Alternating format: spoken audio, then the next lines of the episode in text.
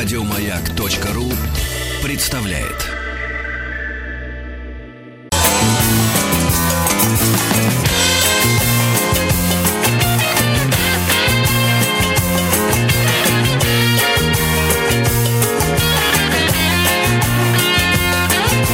Вахтанг Махарадзе и Павел. Добрый день. Ближайший час у нас посвящен соцлагерю. И сегодня будем говорить о венгерском восстании 1956 года. А вообще, было ли это восстание? Может быть, это была революция? И что вообще это было? А для того, чтобы понять, нам а, нужно узнать предпосылки и сумма каких э, фактов и событий привела а, к подобному результату. Об этом мы поговорим сегодня с ведущим научным сотрудником Института славяноведения РАН, кандидатом исторических наук Александром Сергеевичем Стыкалин Александр Сергеевич. Здравствуйте. Здравствуйте, Александр Сергеевич. Поговорим об этих событиях. Алло, вы меня хорошо слышите, да? Да, слышим, да, Александр, слышим прекрасно. Слышим, Александр Сергеевич. Ну, что произошло? 23 октября 1956 года демонстрация, поначалу мирная демонстрация, студенческая, Демонстрация эта была организована в знак солидарности с развернувшимся в это время, активизировавшимся в Польше движением за расширение национального суверенитета.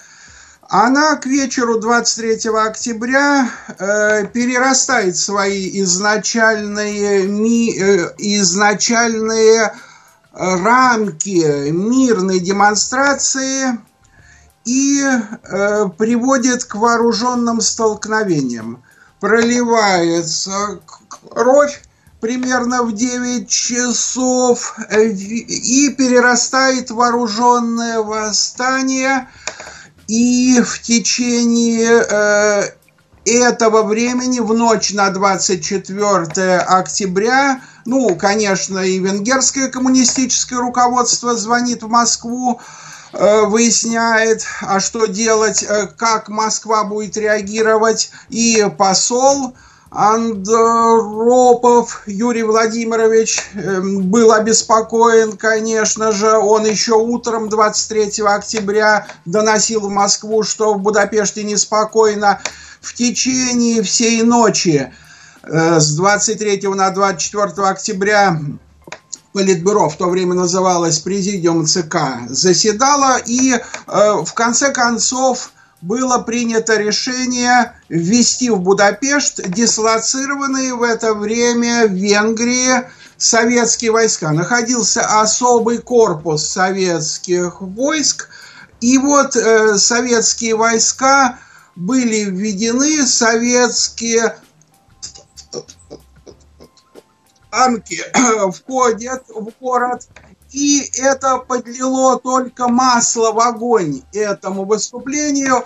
Если поначалу это было восстание, направленное прежде всего против своей коммунистической диктатуры, то с вводом советских войск оно уже приобретает такой характер борьбы за национальный суверенитет на первый план уже выходят лозунги э, ну, э, как бы национального суверенитета, по какому праву Москва вмешивается в наши внутренние дела. И в течение следующих буквально одного-двух дней восстание распространяется на всю страну. Причем э, все партийно-государственные органы, не только в центре, но и на местах э, по всей стране, распадаются. Буквально в считанные дни они распадаются. На, на смену приходят другие структуры, формирующиеся снизу. Это рабочие советы на предприятиях, это национальные комитеты при учреждениях и в разных местах. То есть вся коммунистическая структура власти распадается буквально в течение следующих дней. Э, следующих нескольких дней, чего, конечно, не ожидали ни в Москве, ни где бы то ни было еще, э, что события пойдут именно по такому пути. Естественно, президиум ЦК КПСС заседал каждый день. Заседал каждый день, записи заседания опубликованные. и искали пути решения венгерского вопроса. Что делать? Э, надо сказать, что э, не все было так однозначно. Действительно, шли дискуссии, было некоторое колебание. Э, нужно ли действовать силовым путем, или надо выжидать, как будут разви- события развиваться дальше. Дело в том, что в это время пришлось советскому руководству столкнуться с кризисными событиями сразу в трех странах. Это в Польше, где в это время тоже довольно бурные события происходили, и где Гамулка, национал-коммунист, э, пришел к руководству партии страной как бы без согласия Москвы. Это событие на Ближнем Востоке, где в это время Суэцкий кризис – когда готовилась и потом произошла в конце октября вооруженное, произошло вооруженное нападение в Британии и в, в, в Франции на Египет, который за несколько месяцев до этого национализировал Суэцкий канал. То есть можно себе представить, сколько сразу э, забот свалилось на Э, советское руководство. Но венгерские события беспокоили более, чем что бы то другое. Поначалу э, смотрели э, и как бы что получилось в Польше, там удалось все-таки мирным путем решить, разрешить вот этот кризис по представлению Москвы, потому что Э, хотя было недоверие к Гамулке, к его команде, но во всяком случае там удалось договориться, и э, видно было уже к 24 к 25 октября, было видно, что э, там как бы коммунистическая партия, значит, польская объединенная рабочая партия, она владеет обстановкой и никакого сдвига, перехода, как бы, ну, нет угрозы, что власть коммунисты потеряют. Поэтому, смотря на вот этот опыт разрешения кризиса в Польше, в Москве тоже сначала избрали на первые дни делали выбор в пользу мирной э, тактики, думали, что, может быть, пока э, выжидаем и никакого как бы военного э, такого, ну, активных действий по подавлению восстания предпринимать не будем. Это все длилось в течение нескольких дней. Какие еще были аргументы? Скажем, э, естественно, следили за позицией Соединенных США.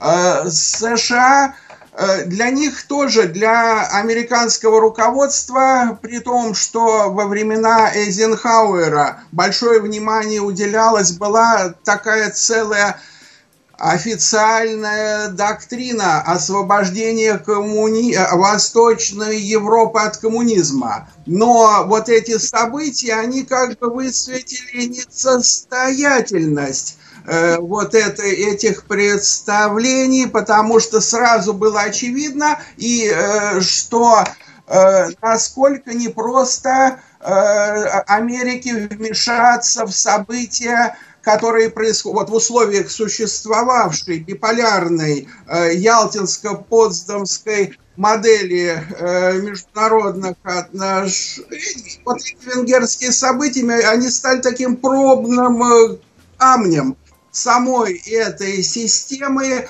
Э, американцы поняли, что вмешательство в дела страны, которая находится э, как бы в сфере влияния СССР, оно может привести к серьезному столкновению со Советским Союзом. Этого не хотели. И в Москве поняли, что Америка активно вмешиваться не будет. Особенно после того, как Американское руководство, кстати, в это время еще Эйзенхауэр был озабочен предвыборной кампанией. И вот сначала госсекретарь, затем и президент э, Эйзенхауэр выступают по телевидению, и в связи с венгерскими событиями э, говорится о том, что Соединенные Штаты, хотя э, они, ну, хотя они выступают как бы за мирное решение этих вопросов, происходящих в восточноевропейских странах, но они не рассматривают, это важно, не, рассматривают не рассматривают Венгрию в качестве своего сою... союзника, что могло бы дать основание вмешиваться. В Москве это, безусловно, учитывали. В Москве это учитывали, и это видно из записи заседаний Президиума ЦК когда в устах Хрущева звучит прямо, прямо вот э, э, есть такая фраза «большой войны не будет». То есть с самого начала понимали, что Америка активно вмешиваться не будет. Но другое дело – еще и э, события на Суэцком канале. 29, 30, 29 октября начинаются боевые действия, и вот мы читаем запись заседаний Президиума ЦК за 30 число, где Хрущев говорит примерно так, что мы должны вот этим империалистам, которые пытаются решить Э, проблемы свои э, с другими странами вот таким вооруженным путем, а мы должны им противопоставить э, мирный путь, что мы решаем проблемы в странах советской сферы влияния мирным путем. Вот это тоже довольно любопытно.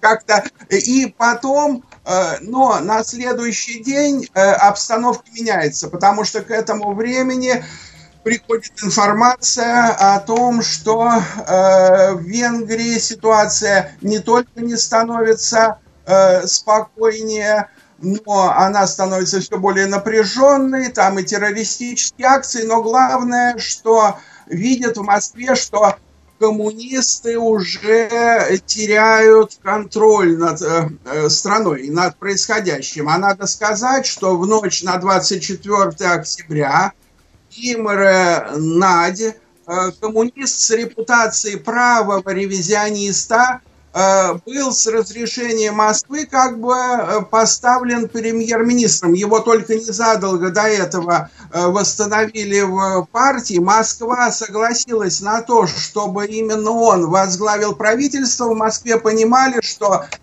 Э, прежнее руководство настолько себя скомпрометировало репрессиями там и прочее, прочее, э, и волюнтаристской экономической политики, что не пользуется никакой поддержкой, и надежда была на то, что вот хотя бы вот этот правый оппортунист, правый ревизионист, исключавшийся из партии, что у него хотя бы, он был действительно в это время еще достаточно популярен. В Москве надеялись, что хотя бы ему удастся как-то овладеть обстановкой.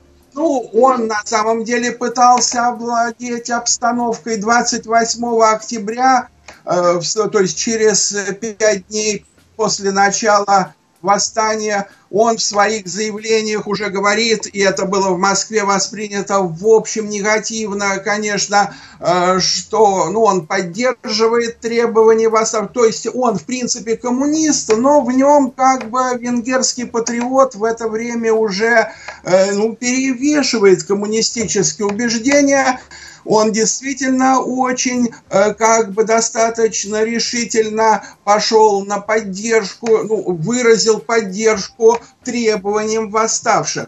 Э, и э, в Москве действительно попытались сначала 29-30 октября вывели войска из Будапешта, но, но видя, что ситуация продолжает оставаться крайне напряженной, все-таки 31 октября, вот именно в этот день, было принято решение о подготовке решающей военной вот, операции уже с целью свержения, ну как бы, ну свержения с целью э, вот, э, устранения правительство Имра Надя э, и э, поставить вместо него правительство, которое могло бы, как бы, по мнению Москвы, навести порядок в стране. Вот. И причем, ну, надо сказать, что действительно Москва была готова идти на какие-то компромиссы. Ну, например, э, многопартийность в каких пределах? То есть Москва соглашалась, и это было очевидно, и это видно даже из записи заседания Президиума ЦК, на то, чтобы правительство стало коалиционным, э, пригласить в правительство представителей крестьянских партий. То есть, а в это время шло, шел процесс восстановления партии. Были крестьянские партии во второй половине 40-х годов, потом, когда уже э, коммунистическая диктатура Ракоши была установлена, эти партии были фактически запрещены, не могли функционировать, но шел очень бурный процесс возрождения вот этих партий, и старые политики которые были отстранены, как бы, но они были популярны и вновь активизировались в конце октября. И публикуется, кстати, в это время все появляется множество новых из пресса уже свободная, э, и публикуются программы партий, э, возникает многопартийность. В Москве были не против того, чтобы в правительство вошли именно деятели левых некоммунистических движений в это время возникших, но Э, никак не могли допустить. Была так граница, через которую Москва переступить не могла. Коммунисты не должны оказаться в оппозиции. То есть вот этого Москва допустить никак не могла. Э, это отчетливо видно из материалов президиума ЦК. То есть они могут быть в коалиции с другими, но терять э, власти они никак не могут. И когда конце октября было очевидно, что уже вопрос стоит о том, ну, по мнению Москвы, что уже вот эта новая, так сказать, волна, она создает угрозу пребывания у власти коммунистов, было принято решение о военном, э, ну, о свержении правительства. Ну, события довольно бурно развивались. 1 ноября им Ренать э, ссылается на то, что на территорию э, Венгрии вводятся новые советские войска, вызывает Андропова и заявляет о том, что Венгрия выходит из организации Варшавского договора и обращается в ООН с тем, чтобы вот ООН как бы поддержала ее ходатайство. 2 ноября это повторяется, а потому что войска продолжали э, входить на территорию страны, и в ночь на 4, рано утром 4, 4 э, ноября входят советские войска. И что касается Имара Надя, то он, выступив по радио, и как бы его заявление, где он заявил о том, что не поддерживает вот эту попытку свергнуть действующее правительство, он скрывается вместе еще с группой своих соратников, тоже в основном коммунистов, реформаторов, э, скрывается в югославском посольстве, а к этому времени было уже сформировано в Москве 2-3 ноября новое альтернативное правительство. Его возглавлял Янош э, Кадар, который вначале э, он поддерживал, в известной мере поддерживал э, вот, э, ну, движение за как бы преодоление таких вот наиболее поздних сторон коммунистического режима, он высту... но э, он у него тоже он был три года в заключении, э, как мы знаем, в начале 50-х годов тоже на себе испытал немало, но где-то 31 30-31 октября он изменил свою, свои позиции, увидев, э, ну, э, прежде всего под влиянием на него повлияли вот эти э, события, когда происходят довольно такие кровавые, в частности, там попытка группы экстремистов штурмовать здание Будапештского горкома партии, погибло около 30 человек. И он э, в это время скрытым образом, он, будучи членом правительства ИМР, он порывает с правительством и улетает в Москву при помощи Александр Сергеевич, Александр Сергеевич, сейчас э, у нас новости на Маяке. Мы продолжим. Напомним, что сегодня говорим о венгерском э, восстании 1956 э, года. Э, вернемся к нашему разговору сразу после выпуска новостей.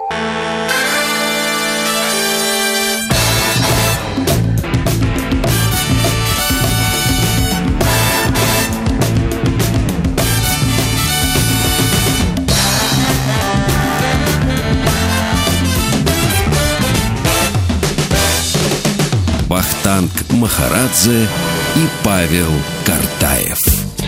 Венгерское восстание 1956 года, 23 октября начались студенческие волнения, и уже к началу ноября э, стали подтягивать российские, э, советские, конечно, советские войска э, к, к Венгрии и Будапешту. А что послужило э, причиной, почему так сильно рванула Венгрия? Об этом мы сегодня говорим с ведущим научным сотрудником Института славяноведения РАН, кандидатом исторических наук Александром Сергеевичем Стыкалиным.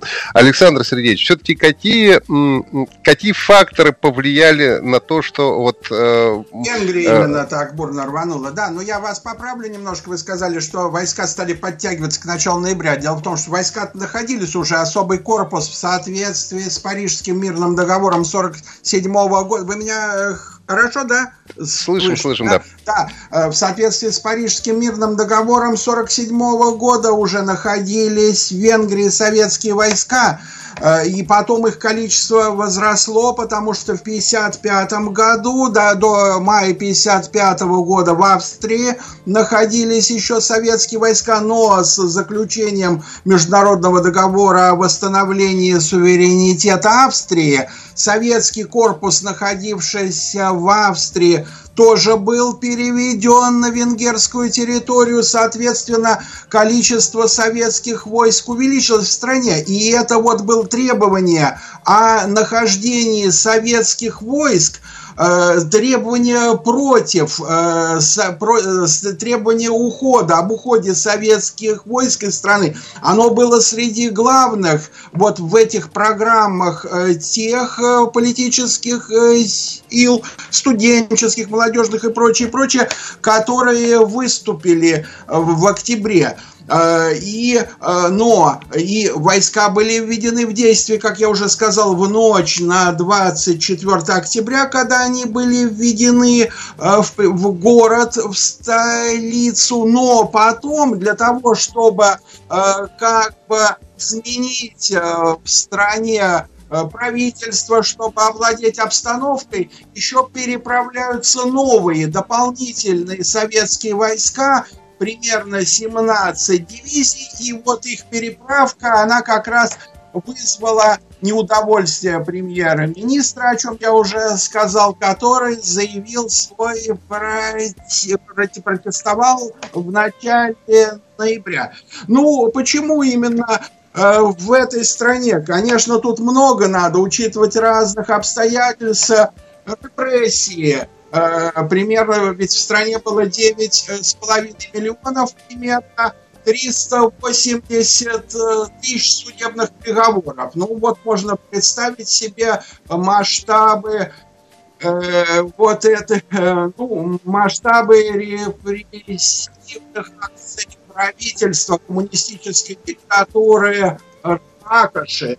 Потом, конечно, чувствовалась неукорененность э, вот, коммунистического режима. Достаточно сказать, что на свободных выборах э, в ноябре 1945 года под, по настоянию американцев и англичан были проведены в Венгрии свободные выборы, где коммунистическая партия набирает только 17% голосов. Но потом как бы при помощи Совет, Союз контрольной комиссии, которая функционировала как в, э, как в побежденной стране и где доминировали именно советские представители, удалось установить коммунистическую диктатуру, вытеснив другие партии. То есть вот такое ощущение того, что этот режим коммунистический, он не свой, он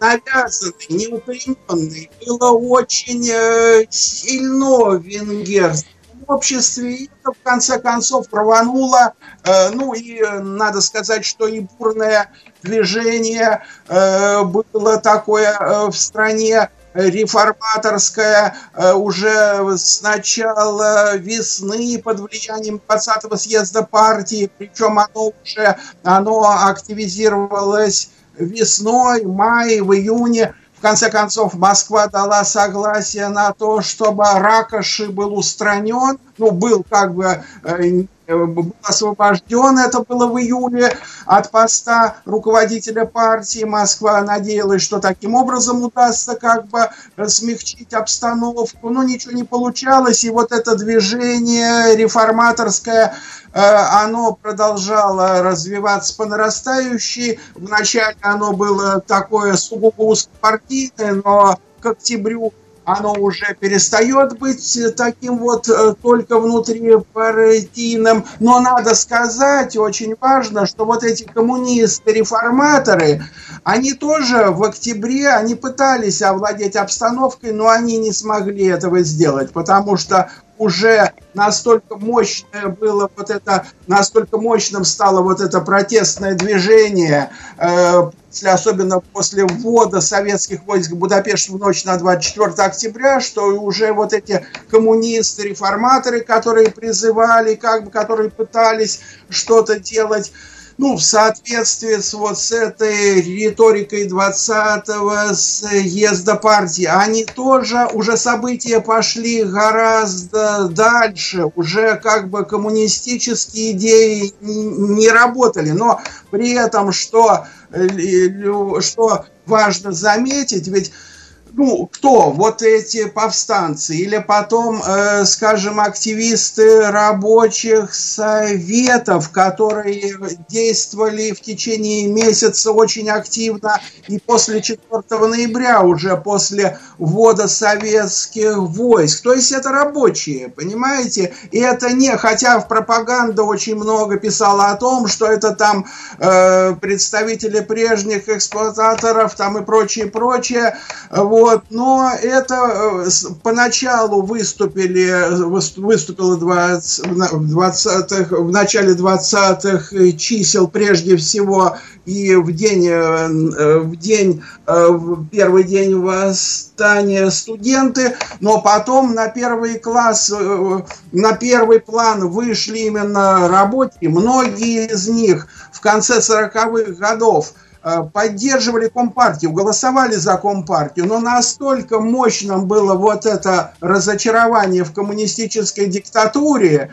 что они выступили против. Причем, ну, это, как правило, вот повстанцы, это молодежь, э, которая получила прекрасную военную подготовку в силу того, что это время ведь э, начало 50-х годов обострение отношений советского блока с Титовской Югославии, где, ну, как бы, которую Сталин провозгласил вражеским государством, и ожидалось, что не исключено, а ведь там же граница огромная между двумя странами, э, ожидалось, что, может быть, вот этот советско-югославский конфликт перерастет в вооруженное столкновение, и Венгрии как пограничной стране придется принять в нем участие, и вот э, это хорошо подготовленное, вот именно обученная навыкам воинского ремесла. Э, венгерская рабочая молодежь, и студенческая, от которой ждали, что они вот будут, что вот их учили воинскому делу в расчете на то, что, может быть, им придется воевать вот с этими э, югославскими ревизионистами, а они в конце концов обратили свое оружие против вот своего коммунистического режима, который утратил, конечно, Э, поддержку. Причем, э, вот если вернуться еще к мотивам, почему в конце концов э, советское руководство после, как я уже сказал, довольно долгих колебаний все-таки склонилось к тому, что нужно решать вопрос силовым путем. Вот можно процитировать Хрущева, который сказал 31 октября, когда принималось решение, он сказал так, мы проявим слабость наших позиций, нас не поймет наша партия. Вот давайте посмотрим. Значит, если мы и, э, ну, то есть э, прежде всего он боялся, что э, в наших партийных кругах утрата Венгрии как своего союзника будет воспринята как проявление слабости. Начнутся разговоры, что вот когда товарищ Сталин держал все страны как бы в качестве своих союзников, и все было э, стабильно, как бы Москва полностью контролировала э, советскую сферу влияния, которая по договоренности с американцами досталась нам по итогам Второй мировой войны. И вот стоило прийти к новому, более слабому руководству, как тут уже э, дело приводит к тому, э, что Москва Э, уже теряет контроль на одной из, над одной из стран советского лагеря. Причем там вспомнили при этом и события на Ближнем Востоке, где в это время, э, как раз 31 октября, когда там происходят боевые действия, Египту приходилось отступать, говорили, а Египет воспринимал, хотя и как бы не, он и не был коммунистическим государством, но Э, воспринимался как свой э, как бы потенциальный союзник э, Египту приходится отступать на Ближнем Востоке. Здесь еще ближе к Советскому Союзу, уже в Восточной Европе, в Венгрии угроза власти коммунистов. То есть это и внутри страны будет воспринято как признак ослабления как бы Э, ну, как бы, ну, державные мощи.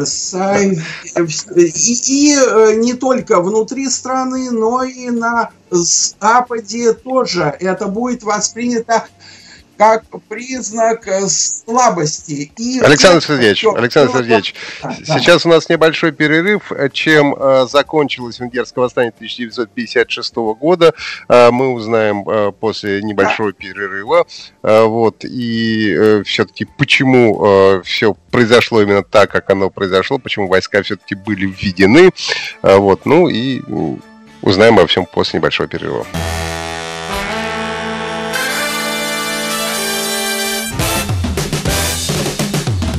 Вахтанг Махарадзе и Павел Картаев. 31 октября 1956 года венгерское восстание принимается решение силового подавления. Возможно, это повлияло отчасти и э, суэцкая история, и, э, возможно, то, что Имре Нать э, в тот самый момент потребовал выхода из Варшавского договора и так далее. Но, тем не менее, в Москве принимается решение подавлять силой. На этом мы завершили перед перерывом. На связи у нас ведущий научный сотрудник Института славяноведения РАН, кандидат исторических наук Александр Сергеевич Стыкалин. Что было и чем завершилось э, восстание 1956 года? Ну, завершилось тем, что было установлено правительство Яна Шакадара. Ну, кстати, тут я уточню, им на следующий день, 31 октября, еще он не заявлял, э, не выступал с требованием о выходе Венгрии из Варшавского договора он об этом заявил 1 ноября, но уже 31 октября решение было принято о силовом подавлении восстания, поскольку Москва опасалась, что Э, Венгрия будет утрачена в качестве своего союзника, и коммунисты здесь окажутся в оппозиции. Правительство Яна Шакадара пришло которому пришлось э, в очень сложной обстановке работать, конечно, э, в обстановке э, абсолютного неприятия со стороны большей части венгров, но со временем была, был период, когда Янош Кадр проводил достаточно жесткую репрессивную политику, это ну, конец, вторая половина 50-х годов, прежде всего 58 год э, казни Имре Надя, но потом постепенно венгерский режим либерализуется, то есть это вот э, такие были все-таки извлечены уроки из венгерского восстания многими. Они были извлечены в Москве, были несколько, уже после э, венгерских событий Москва уже меньше практиковала такие э, формы грубого давления на своих союзников, если не видела в этом, вот как в 1968 году произошло в Чехословакии, угрозы коммунизму. В Шенхтоне тоже э, корректируется вообще доктрина восточноевропейской политики, потому что поняли, что э, нет возможности у Америки активно вмешаться э, в события, происходящие в советской сфере влияния, поскольку это может привести к нежелательному столкновению с Москвой. И поэтому уже под влиянием венгерских событий формируется новая доктрина американской политики восточноевропейской вместо концепции освобождения, концепция наведения Москвы. Ну и еще хотелось бы, пока у нас, может быть, две минуты осталось, э, сказать о том, что очень много мифов вокруг венгерского восстания, и они касаются прежде всего внешнего влияния. Вот были ли, э, присылались ли в это время на территорию Венгрии с запада э, провокаторы, которые активно участвовали э, в этих событиях, занимались подстрекательством и прочее. Ну, дело в том, что документы это Э, никак не подтверждают. Был опубликован еще в 2009 году сборник «Венгерский кризис 56 года» глазами э, КГБ. И хотя там во вступительной статье а, делается упор на то, что само это восстание было прежде всего результатом происков э, внешних каких-то таких элементов, которые э, были посланы в страну, но документы как раз показывают, что если говорить об активности каких-то спец то это скорее уже события Э, после 4 ноября, когда они уже тем более и э, не надо, во-первых, преувеличивать э, их размах, и во-вторых, в это время повлиять на события уже они никак не могли. А именно канун 23 октября и конец октября практически нет документов, которые эту активность показывали бы. Более того, когда мы читаем записи заседания президиума ЦК, там совсем нету э, упоминания о том, что Запад как-то вмешивается в эти события. Нету. Это опубликовано, это можно посмотреть. То есть это Хрущева и его команду тогда не беспокоило. Их беспокоило, как э, ну, они, естественно, задумались о том, как американское руководство будет реагировать и там было сказано, что большой войны не будет. Они понимали, что Америка не хочет ради страны, коммунистической страны, которая находится в советской сфере влияния, вступать в вооруженный конфликт с Советским Союзом Америка не будет. Несмотря на вот эту продолжавшуюся риторику. Вот радиостанции, скажем, «Свобода», они довольно активно призывали станцев сопротивления и внушали даже им надежды на то, что Америка поможет.